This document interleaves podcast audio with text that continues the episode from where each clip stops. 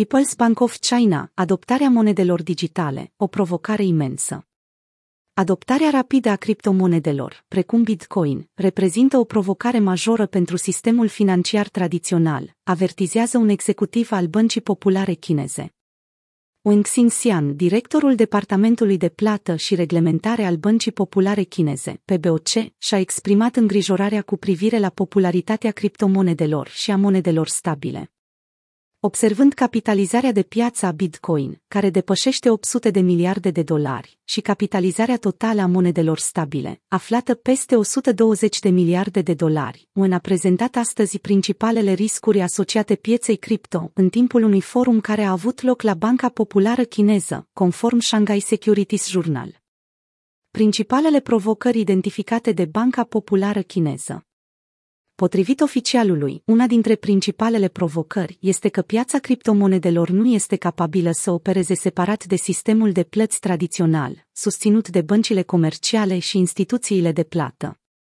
În plus, criptomonedele provoacă probleme pentru serviciile de plăți bancare, slăbind puterea organizațiilor de reglementare a tranzacțiilor pentru a minimiza riscurile.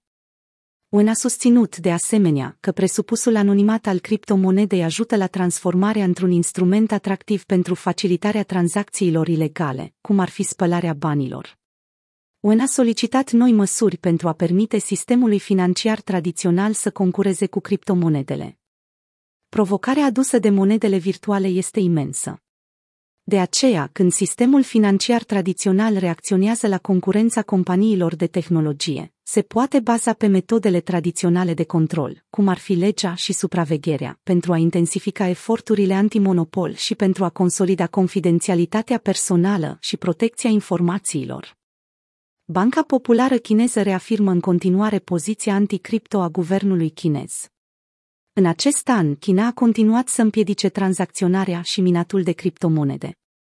Autoritățile locale au închis mai multe ferme de minierit și au suspendat posibilitatea de a tranzacționa criptomonede. Fanny Fei, viceguvernatorul Băncii Populare Chineze, și-a exprimat îngrijorările cu privire la monedele stablecoin în luna iulie, considerând că viteza de dezvoltare a sistemului de plăți private poate aduce riscuri și provocări sistemului monetar internațional.